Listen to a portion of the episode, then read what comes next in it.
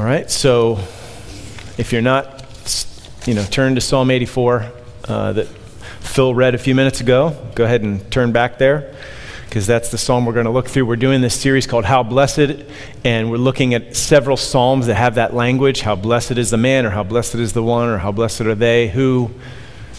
God doesn't hide the path of blessing, He wants to reveal it to us. Um, and so we're looking intently at um, where blessing comes from, according to God, who knows better than us and better than anyone where true blessing is found.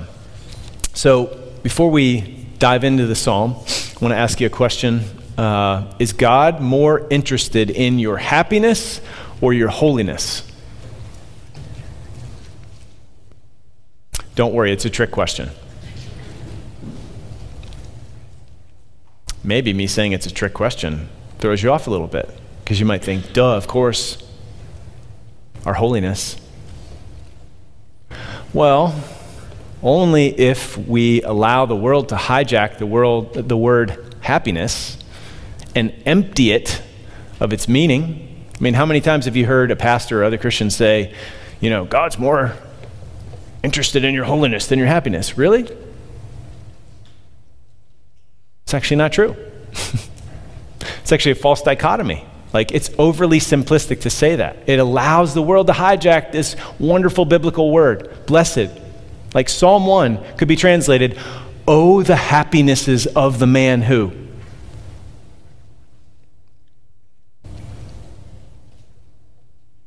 So let's, you know, let's like take this word back. Okay, it's our word, it's biblical word, it's good word. So think about it this way if your marriage is warm and sweet, if you're satisfied in each other, if you are happily married, how likely is adultery? If you are happy in Jesus, if you are overwhelmed with gratitude to God, so happy with how you've been blessed with every spiritual blessing in Christ, you know, who each of us, by nature, hell bent sinners, hell deserving sinners. Like, if we're happy in Jesus, is that going to affect how we live? Is that going to make us more holy, more like Jesus? Absolutely. Like, we'll be more less prone to unrighteous anger and impatience and grumbling and covetousness. If you're happy in Jesus, covetousness, covetousness There's some words I have trouble saying. Covetousness is kind of hard to go along with that, right? Just like a thankful heart and grumbling, they just don't go together. So, we see this language, how blessed, how blessed, how blessed, over and over again in the Bible. Oftentimes you could translate it, oh, how happy is the one. Okay? God is interested in our happiness in the best sense of the word. Okay, it's kind of the point of this series, right? So, yes, of course, the world dehydrates the meaning or sucks all the true meaning out of it, or they lead us to look in all the wrong places for happiness, which is why nobody's ultimately satisfied. But this is a good biblical word that we should take back and use. All right? So, Psalm 84 has three places where it uses this language, how blessed. And really, those three uses kind of form a framework, kind of form the outline of the psalm. We could call them the three Beatitudes of Psalm 84. You see them in verse 5, I'm sorry, 4, 5, and 12. So, verse 4 is like the summary or the, the kind of you know, thesis statement of verses 1 to 4. Verse 5 is the heading for verses 5 to 7. And then verse 12 is the summary of verses 8 to 11, or even the summary of the whole psalm. Did you track with that? If you were not looking down, you may not have, but you'll get it anyway as we walk through here, okay? So, psalmist wants to dwell with God and be near God. That's where the blessing is. Nowhere he'd rather be. No good thing does Yahweh withhold from those who walk uprightly. All right, so let's dive in. Point number one Blessed are those at home with God, verses 1 to 4. So, this heading here to the choir master, according to the Gittith, a musical term, maybe like the melody or something, a psalm of the sons of Korah. You can read about the sons of Korah in 1 Chronicles 26 if you want. Um, they wrote a bunch of psalms, actually. Psalms 42 to 49 come from the sons of Korah, and so do Psalms 85, 87, 88, in addition to 84. All right? So, how lovely or how dear, how beloved is your dwelling place, O Yahweh of hosts. My soul longs, yes, faints for the courts of Yahweh. My heart and flesh sing for joy to the living God. Even the sparrow finds a home, and the swallow a nest for herself where she may lay her young at your altars, O Yahweh of hosts, my King and my God. Blessed are those who dwell in your house, ever singing your praise. So, the dwelling place of, of Yahweh, Yahweh of hosts, that's the term that refers to him being the commander of the armies of heaven and earth. This transcendent, like beyond our wildest imagination. He's so great and powerful and awesome his dwelling place is dear, it is beloved, it is lovely, it is the place to be. Blessed are those who dwell in his house. So the psalmist longs and faints. It's so great, that's where he wants to be. So he longs and faints for Yahweh's courts. Longing is all over this psalm. His heart, his flesh cry out to the living God. So in verse 2 there, my flesh, sing for joy. Um, it's possible, most likely, that term should be translated cry out, like a loud cry. Sometimes it could be joyful, but not necessarily. And so if you look at the language there, my soul longs and faints, my heart and flesh. Cry out. Okay, it's longing. The joy doesn't really come in yet. This is more the longing in focus um, in verse 2. So his heart and flesh cry out to the living God. Sounds a lot like another psalm by the sons of Korah. And Russell read it early, read from it earlier, Psalm 42. As the deer pants for flowing streams, my, so pants my soul for you, O God. My soul thirsts for God, for the living God. When shall I come and appear before God? And then he's struggling. His soul is downcast because of his circumstances. He's separated from, you know, the temple and being able to worship God with the people of God. So he preaches to himself. You know, he didn't have a quiet time that morning, he had a loud time that morning. He's preaching to himself. I am going to appraise God again. He's my salvation, He's my hope. This is not hopeless. So then he prays in Psalm 43, which is actually, they're really kind of one psalm together. He prays in Psalm 43 3 Send out your light and your truth. Let them lead me. Let them bring me to your holy hill and to your dwelling. Then I will go to the altar of God, to God my exceeding joy. And I will praise you with the lyre, O God, my God. Why are you cast down, O my soul? Why are you in turmoil within me? Hope in God, for I shall again praise him, my salvation and my God. So, do you see the longing of this son of Korah? He wants to be near God. That's his greatest desire. So, we see that this blessedness in Psalm 84 blessed are those who dwell in your house it's aspirational. He's longing for it.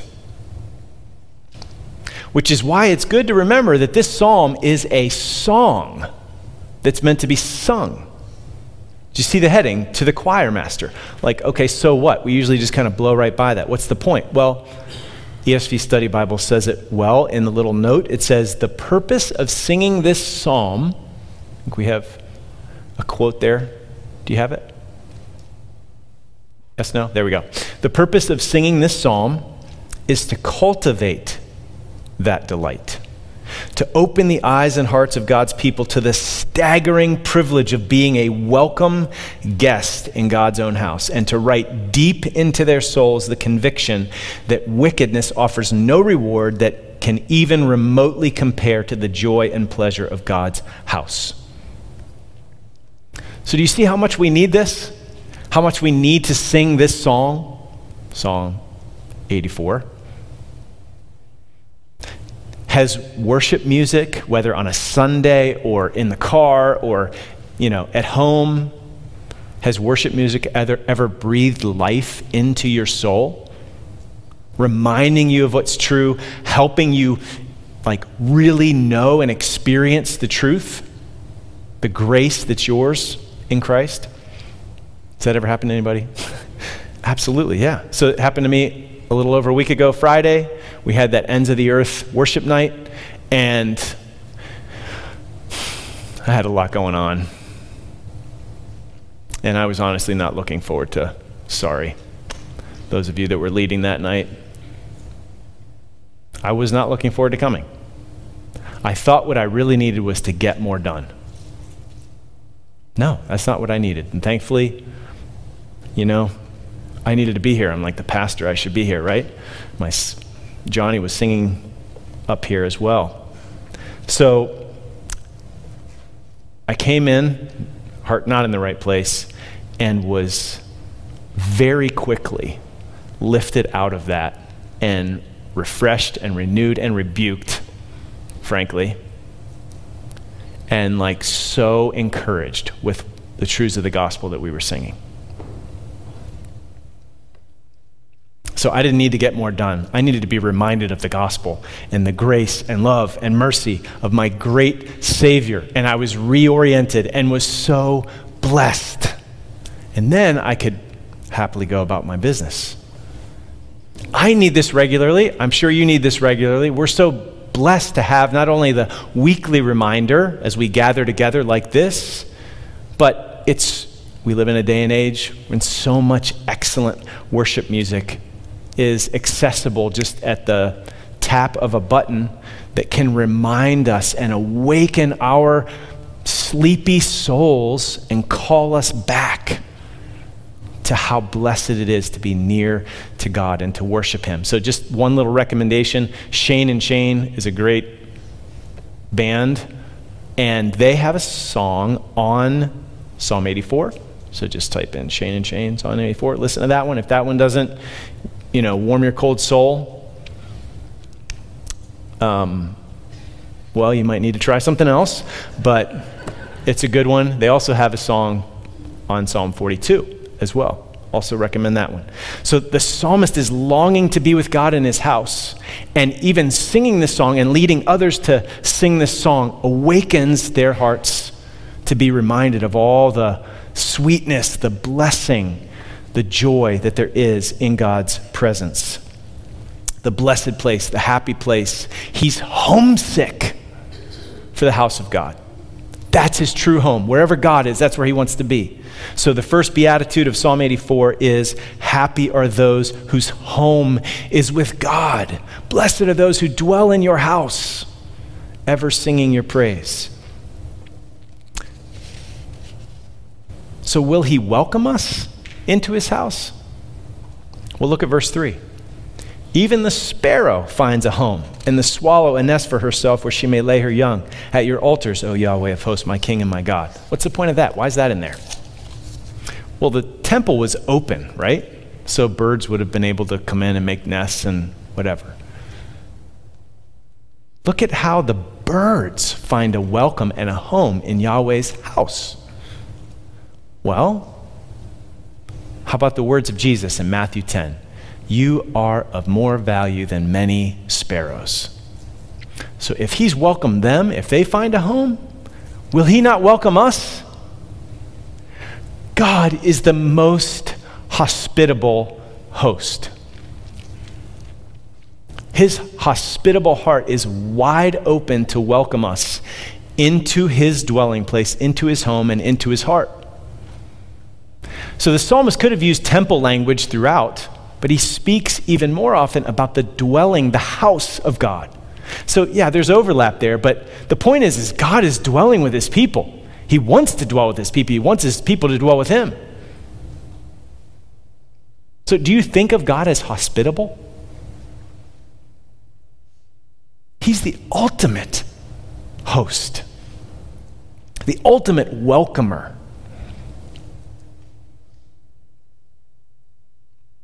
You know, when he made the garden, it was perfectly hospitable for the people that he made in his image, right? But sadly, because of our sin, the neighborhood went to pot, right? Like, we're all cosmic thieves and vandals, peace breakers and troublemakers. That's what we do to this world. So he could have just, you know, balled us up and thrown us in the cosmic trash bin.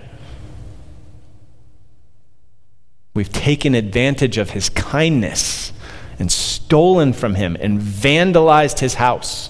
So picture the worst urban blight you've ever seen. That's just a pointer, a parable of what we've all done to God's dwelling place that he welcomed us into. So, what do we deserve? I mean, it's a good thing he's not a one strike and you're out type of host. He's merciful and gracious, slow to anger, and abounding in steadfast love and faithfulness. And over and over again, he brings his people out of a mess, out of their sin, out of slavery in Egypt, to bring them in to relationship with him, to bring them home.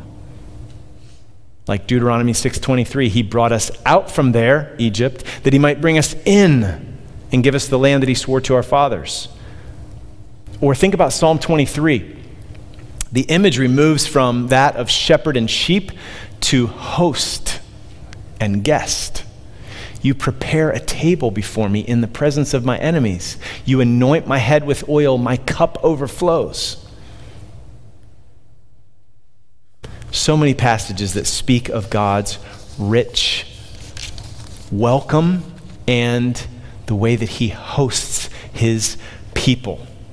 So, no wonder when the Son of God came to earth, again, thinking of the hospitality of God, what's happening at the incarnation?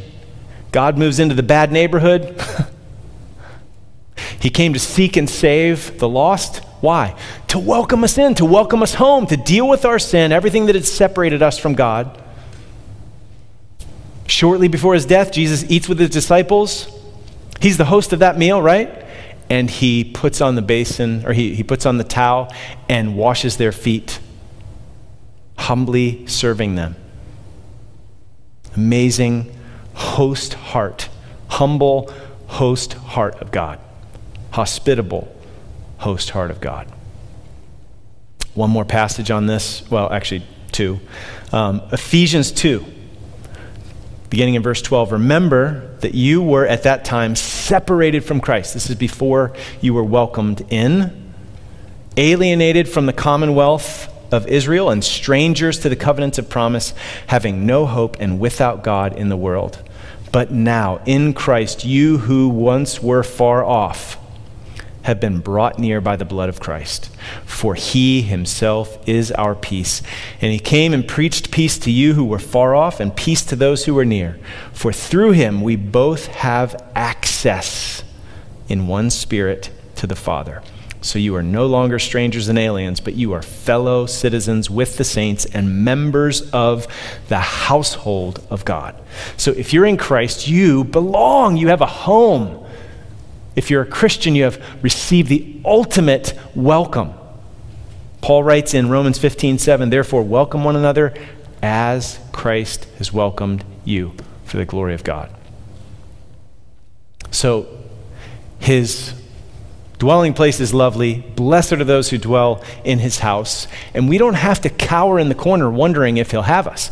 His hospitable heart is wide open to us, certainly to his people. And if any of you here have not yet come home, just look at the outstretched arms of the Lord Jesus, dying for you, for your sin, so that you could come in so that you could belong, so that you could have your sins dealt with and forgiven and cleansed, and you could have a father adopted into his family and be beloved and belong forever. Now, we have to do some interpretation work here. So, what is the dwelling place of God for us today? We don't go to the temple like they did. We go to church, okay? So certainly we meet with God here.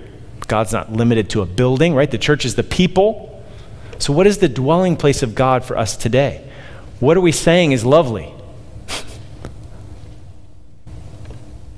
well, first off, the true temple is the Lord Jesus himself. He came down to welcome us in, right? So, certainly, how dear, how lovely, how beloved is the dwelling place of God. Jesus himself, he lived and died to welcome us in. And now we are actually the dwelling place of God. Not the building, but the people. 1 Corinthians 3:16 says, "Do you not know that you, and that's plural, not singular, you, the church, the body of Christ, are God's temple, and that God's Spirit dwells in you?" So, um, the British preacher Charles Spurgeon said once that the church is the dearest place on earth. Now, I know that's not always our experience, is it? but it should be. And we can pray that that would be the case. And sometimes we get glimpses of it and we taste it and it's sweet. And I've seen it over and over again the way that this body has loved on needy members, and it's just been beautiful and sweet. So we ought to be the dearest place on earth. How lovely is your dwelling place? The gospel cultivate, and it cultivates an environment, a people that is dear and precious and beautiful and lovely. And then you want to be together with God's people, worshiping God. Blessed are those who dwell in your house, ever singing your praise. Blessed are those at home with God through Christ, and now with his family in the church. So this is actual, we've tasted it. It's also aspirational. Lord, make it so. We've tasted this, we want more of it. Yes? Anybody want more of this? Do you want the church to be lo- the lovely dwelling place of God, where we want to be together. And other people come in and go, Whoa, God must be among you. This is, I've never seen anything like this before. But what about when you're not there? When you're not there? well, there's even blessing on the road to dwelling with God. Point number two Blessed are the Christian pilgrims, verses 5 to 7. So, this beatitude, verse 5, is a heading over the next few verses, 5 to 7. So, certainly, blessedness is there when we're at our destination with God, praising Him. But blessedness is also found on the journey as we are Christian pilgrims. So, look at verse 5 with me. Blessed are those whose strength is in you, in whose heart are the highways to Zion, the city of God as they go through the valley of Baca. Okay, we're not sure if that was an actual place or if it actually should be translated the valley of weeping, or it could actually also refer to balsam trees. Um, but the point is, is that balsam trees grow in arid places. So, whatever the translation is, the bottom line is clear. They go through this dry, desert like valley, and they make it a place of springs the early rain also covers it with pools. They go from strength to strength. Each one appears before God in Zion. To appear before God in Zion was to keep the pilgrim feasts, right? They would, they would pilgrimage to Jerusalem to celebrate the feasts and the festivals. So the picture here is this pilgrim journey um, through an arid country in order to get to God in Zion and worship Him at the temple pilgrim path, though, is through this arid, inhospitable territory. But God's grace can turn a desert into an oasis. So these pilgrims can be strengthened despite the suffering, despite the trials en route to meeting with God. So, somewhere in my reading this past week, I read something like this If you can't be in the temple, the temple can be in you. That's a good way of summarizing what the psalmist is saying here. even if you're absent from the people of God in the temple, you can experience the presence of God. Or Derek Kidner writes it this way he says, If he can't be at Zion, he can be with God. If he can't enjoy sweetness of verse 1, how lovely is your dwelling place, he can find strength en route. So, blessed are the Christian pilgrims, basically. Point number two the arid places can be made into springs. God is an expert at this, right? I mean, he can make water come out of a rock. Psalm 107 35 says, God turns a desert into pools of water, a parched land into springs of water. And then that thought that follows in Psalm 84 is parallel. They go from strength to strength. So, what would seem to weaken you and wear you out can be the path on which you are encouraged and you grow in strength. So, Alec Motyer says this the, the nearer the goal, the stronger its pull. So that the pilgrims, so far from flagging, you know, wearing out, losing their zeal, press on more eagerly than at the start. So the prize, the destination, empowers the plodding on. Sounds like Philippians 3, doesn't it? Paul knew that the surpassing worth of his life was knowing Christ. He had counted everything as loss in view of gaining Christ, knowing Christ. And then in verse 12, it says this Not that I've already obtained this or am already perfect, but I press on to make it my own because Christ Jesus has made me his own. Brothers, I do not consider that I've made it my own, but one thing I do, forgetting what lies behind and straining forward to what lies ahead, I press on toward the goal for the prize of the upward call of God in Christ Jesus. Let those of us who mature think this way. And then he presses on and speaks of the ultimate destination, dwelling with God in heaven forever. Our citizenship is in heaven, verse 20, and from it we await a Savior, the Lord Jesus Christ, who will transform our lowly body to be like his glorious body by the power that enables him even to subject all things to himself. So happy are the pilgrims. Philippians is full of joy. Happy are the pilgrims whose strength comes from God. By God's grace, through faith, the weak become strong. The destination, the prize, shapes and empowers the journey on the path. So you can see how this is the case if we kind of flip it upside down. You know that if you're hopeless, that hopelessness trickles back and makes the path weary, and you don't even want to put another one foot in front of the other. You don't want to even get out of bed. But if you have hope, it actually puts a spring in your step. Right? I mean, you know this, even if it's something as simple as like you're going to have a go to a concert or there's something going on on the weekend that you're really excited about and looking forward to. Friday's a little easier, isn't it? Like you might have the same slog at work, but if that thing is coming Friday night or Saturday, it's easier to endure, right? Hope, it's the power of hope. So think about it this way again, happy are the pilgrims because the destination is coming and it changes the path, it strengthens you on the path. So imagine that you're a prisoner of war in, let's say, 1941, 1942, and you're part of the forced labor gang that was building the Burma Railroad, Railway. Okay, do you know like Bridge over River Kwai, if you've ever seen that or read about that? So there were like 60,000 Allied troops, among others, who were forced under horrific conditions to build this rail- railway. And perhaps as many as 16,000 died. That's like one in four ish. So it was like a death march. Imagine having heard how bad this situation is and then getting thrown into it, experiencing it.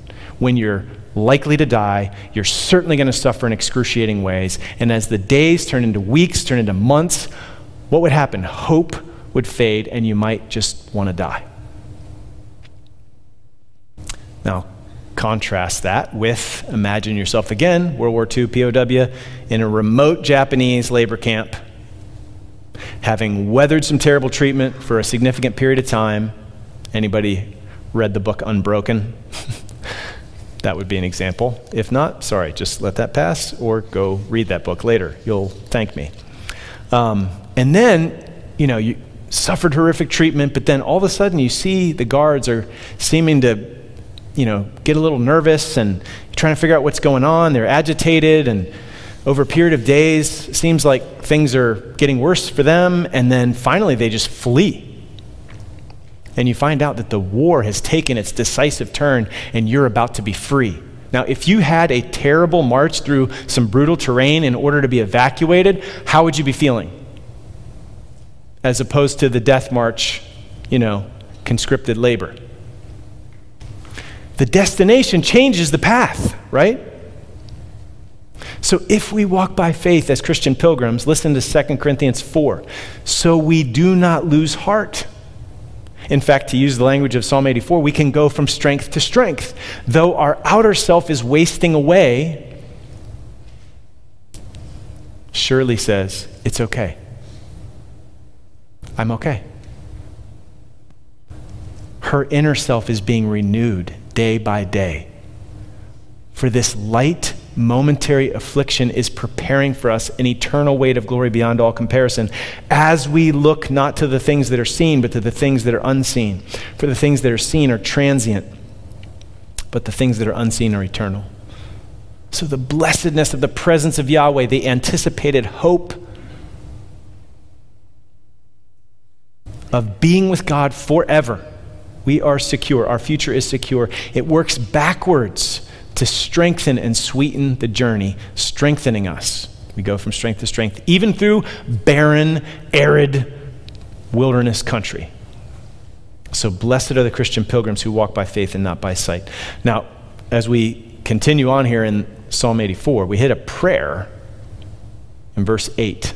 And this might be the most confusing part. Like, how in the world does 8 to 10 fit into the context? So, look at point number three blessed, bless the anointed one. So, verse 8 says this O Yahweh, God of hosts, hear my prayer. Give ear, O God of Jacob. So, the psalmist is praying. He asks God to hear his prayer. Okay. But then verse 9 says, Behold our shield, O God. Look on the face of your anointed. What in the world does that mean? Who's the anointed? Well, for the psalmist, it was the reference to the king. The king would have been referred to as obviously the anointed one, the Messiah, the king, but also the shield of the kingdom. The king was their protection personified, the representative. So the psalmist's prayer is Please, O God, look upon your king, our shield, and bless him. Look on the face of your anointed with your favor. Why would he pray that? What does that have to do with the context? Well, if you have no king and there's no protection, then guess what's going to happen to you? You're going to end up in exile pretty quick, under the thumb of a foreign power. And for God's people in the Old Testament, when they were in exile, they had no king, they had no temple, they couldn't worship God freely. Their freedom to gather to worship God at the temple was taken away. So you can see why the psalmist would pray like this, precisely because worshiping God in his temple together was so precious to him and to the people of God. That's it's a, it's the dearest place on earth, right? So their hope was in the anointed one. Well, what about for us? Roughly 3 millennia later. For us, the answer of this prayer is everything. It's why this psalm is ours, and it's why this psalm can be so sweet to us. The Lord Jesus, the anointed one, the Messiah, is our King. He is why we can enjoy the hospitality of God, the presence of God, precisely because the Father looked on the sacrifice of His anointed one, the Messiah, in our place for our sins to bring us in, to bring us home That's why all of this blessing can be ours. Right? We're all exiled as a result of the fall. We all live east of Eden in the wilderness of this fallen, sinful world. We're all hopeless without God. But again, because of the King who became a servant and suffered even to the point of death on a cross, we can dwell with God. God dwells with us, in us, because of the work of Christ. God has looked on the face of his anointed and crucified Son. And now he looks on all who trust in Jesus and blesses them and welcomes them in. We've been blessed with every spiritual blessing in Christ. In Christ, all the promises of God are yes, they are ours. So we have a home with God. God dwells with us, and we are on our way home. And we can go from strength to strength as each day brings us closer to our treasure. What is most precious to us? Where your treasure is, there your heart will be also. So, do you see why we need to sing this song? Why we need to be reminded of what's true and what matters? Because we need to be reminded where the best place in the whole world is. Where's that? Last point, point number four, verses 10 to 12. For a day in your courts is better than a thousand elsewhere. I would rather be a doorkeeper in the house of my God than dwell in the tents of wickedness. Why? Because Yahweh God is a sun and shield. He's a sun, all that's outgoing and positive. I mean, what do we get from the sun? Everything light, heat, life. Everything grows as a result. And then a shield, he's our protector. So Yahweh bestows favor and honor. You could translate that gives grace and glory. No good thing does he withhold from those who walk uprightly. So this is true. Is there any place you'd rather be? If there's any place we'd rather be, we should repent. but if there's no place you'd rather be, then sing with me. Sing with the psalmist here. Let's sing. Better is one day in your courts than a thousand elsewhere. Listen, what does it profit a man to gain the whole world and yet forfeit his soul? I'd rather stand at the threshold. Just, just let me stand at the threshold. Be a doorkeeper, just be a servant, then dwell in the lap of luxury and have the respect and admiration of the world. Right? But, like, right? Like, don't we need to remind ourselves of that? Of where the best place really is? Of where the blessing really is? We need to remind ourselves of that because we go after the wrong things all the time. Would you rather have one day with God or 150 years of perfect health and wealth and success and respect on the earth? And then hell.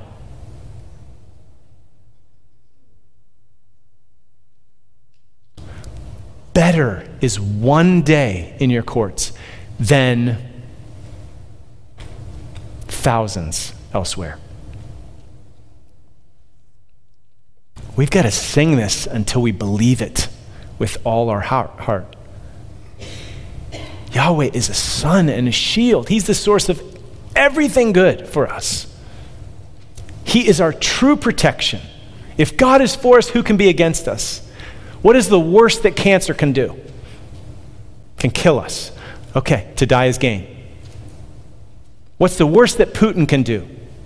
What's the worst that inflation can do? Yahweh gives the good stuff. And cancer and Putin and all the, you know, international drama and inflation can't take that blessing away from us. No good thing does he withhold from those who walk uprightly. He bestows grace and glory, favor and honor. It's our sins that keep good from us. That's what we ought to fear the most is our sin. Jeremiah 5:25, your sins have kept good from you. But as we looked at a few weeks ago, Psalm 34:10, those who seek Yahweh lack no good thing. So Psalm 16:2, I say to Yahweh, you are my Lord, I have no good apart from you. God is our summum bonum.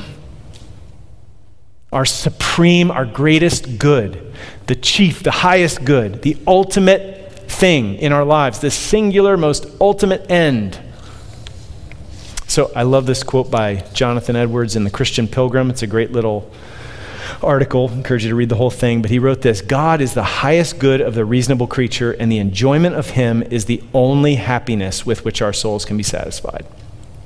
To go to heaven, fully to enjoy God, is infinitely better than the most pleasant accommodations here. Fathers and mothers, husbands, wives, or children, or the company of earthly friends are but shadows but God is the substance. These are but scattered beams, but God is the sun. These are but streams, but God is the fountain. These are but drops, but God is the ocean. Therefore, it becomes us to spend this life only as a journey towards heaven. Happy are the Christian pilgrims as it becomes us to make the seeking of our highest end and proper good the whole work of our lives, to which we should, should subordinate all other concerns of life. Why should we labor for it or set our hearts on anything else but that which is our proper end and true happiness? If God is for us, who can be against us? He who did not spare his own son, but willingly gave him up for us all. How will he not also with him graciously give us all things. Philippians 4:11 Paul writes I've learned in whatever situation I am to be content. He's in prison, but he's happy in Jesus. I know how to be brought low and I know how to abound. In any and every circumstance, I've learned the secret of facing plenty and hunger, abundance and need. I've got Jesus. I can do all things through him who strengthens me. And then in verse 19, he gives this promise Amazing promise to the Philippians and to us.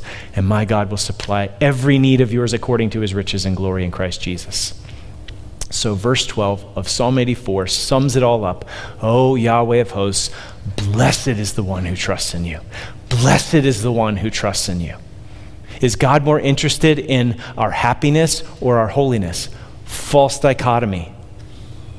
When our happiness is in God, we will not want to dwell in the tents of wickedness. Happiness in God is the path to holiness. Psalm 65 4 Blessed is the one you choose and bring near to dwell in your courts. We shall be satisfied with the goodness of your house, the holiness of your temple. Let's pray.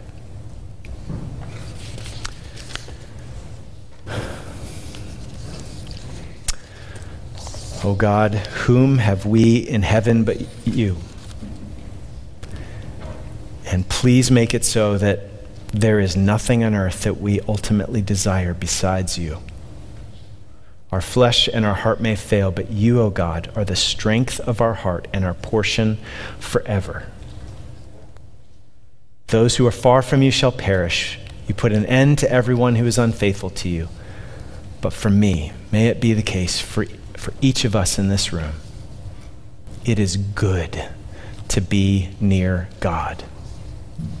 May we make you, Lord God, our refuge. In Jesus' name, amen.